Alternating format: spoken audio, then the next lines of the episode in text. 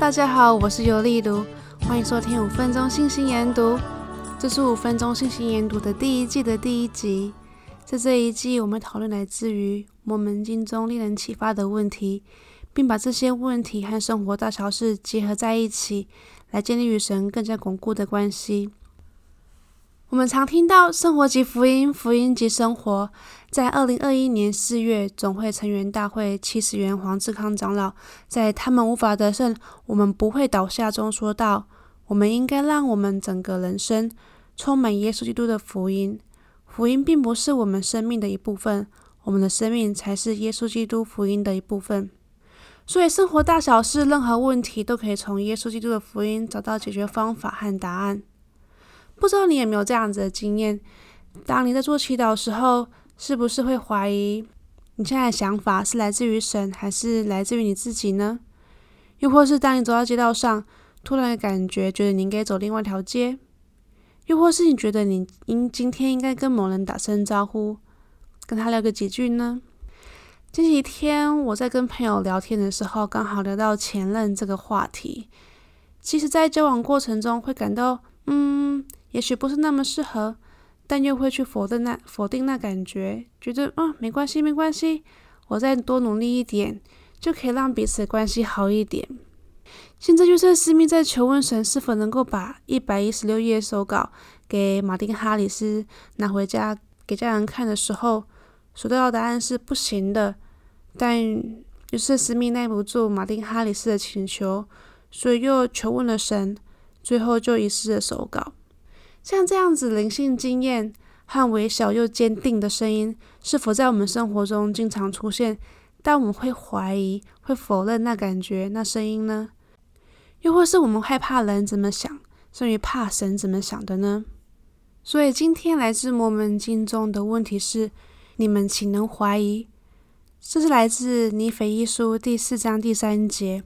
它的背景是这样的。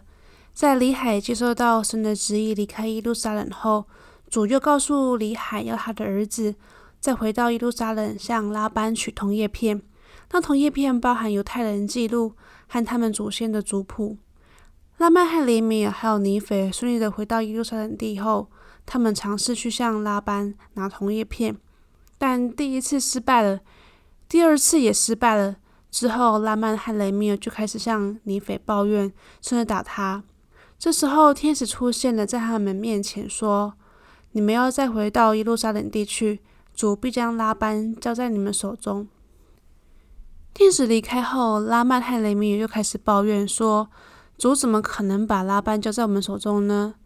尼斐对他们说：“现在看呐，你们知道这是真实的，你们也知道有位天使曾对你们讲话，你们岂能怀疑？让我们上去吧，主定能拯救我们。”就像拯救我们祖先一样，能毁灭拉班，就像毁灭埃及人一样。在摩门经里，尼斐问他的哥哥拉曼和雷米尔：“你们岂能怀疑？在看到神的天使后，这样的灵性经验，你们岂能怀疑？”在二零一五年十月总会成员大会七十元雅各马提诺长老在转向神答复必来道中说道。我知道有些返乡传教士曾经有过无法否认的灵性经验，但由于缺乏某些灵性习惯，似乎使他们忘记主曾向他们讲话。我要对那样的返乡传教士和所有人说：如果你们曾觉得要唱救赎之爱的歌，我要问你们现在还能有这样的感觉吗？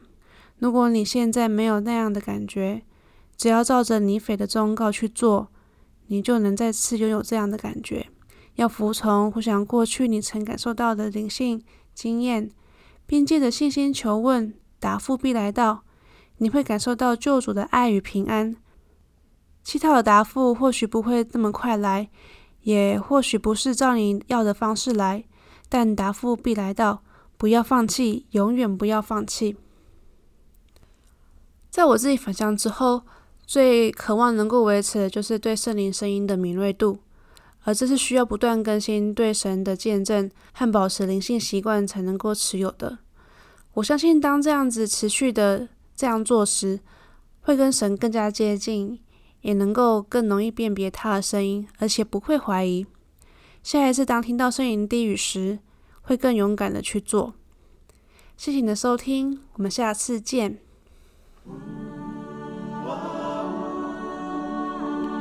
其实我觉得听到声音的声音真的真的很重要诶，因为不管是在交往啊，或者是找寻伴侣、工作、读书，都很重要，因为它帮助我去做决定，帮助我去对于我做的决定有很好的感觉。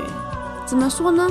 就是当我做完决定之后，我还有胜利的感觉，代表说，嗯，我现在做的决定是正确的，是好的。然后，但是这样子的感觉其实真的需要靠培养，需要靠遵守诫命、读经文、做祈祷、去教会、圣殿等等之类的，努力的去跟神培养有好的关系。那听到圣灵的声音就不是那么困难了。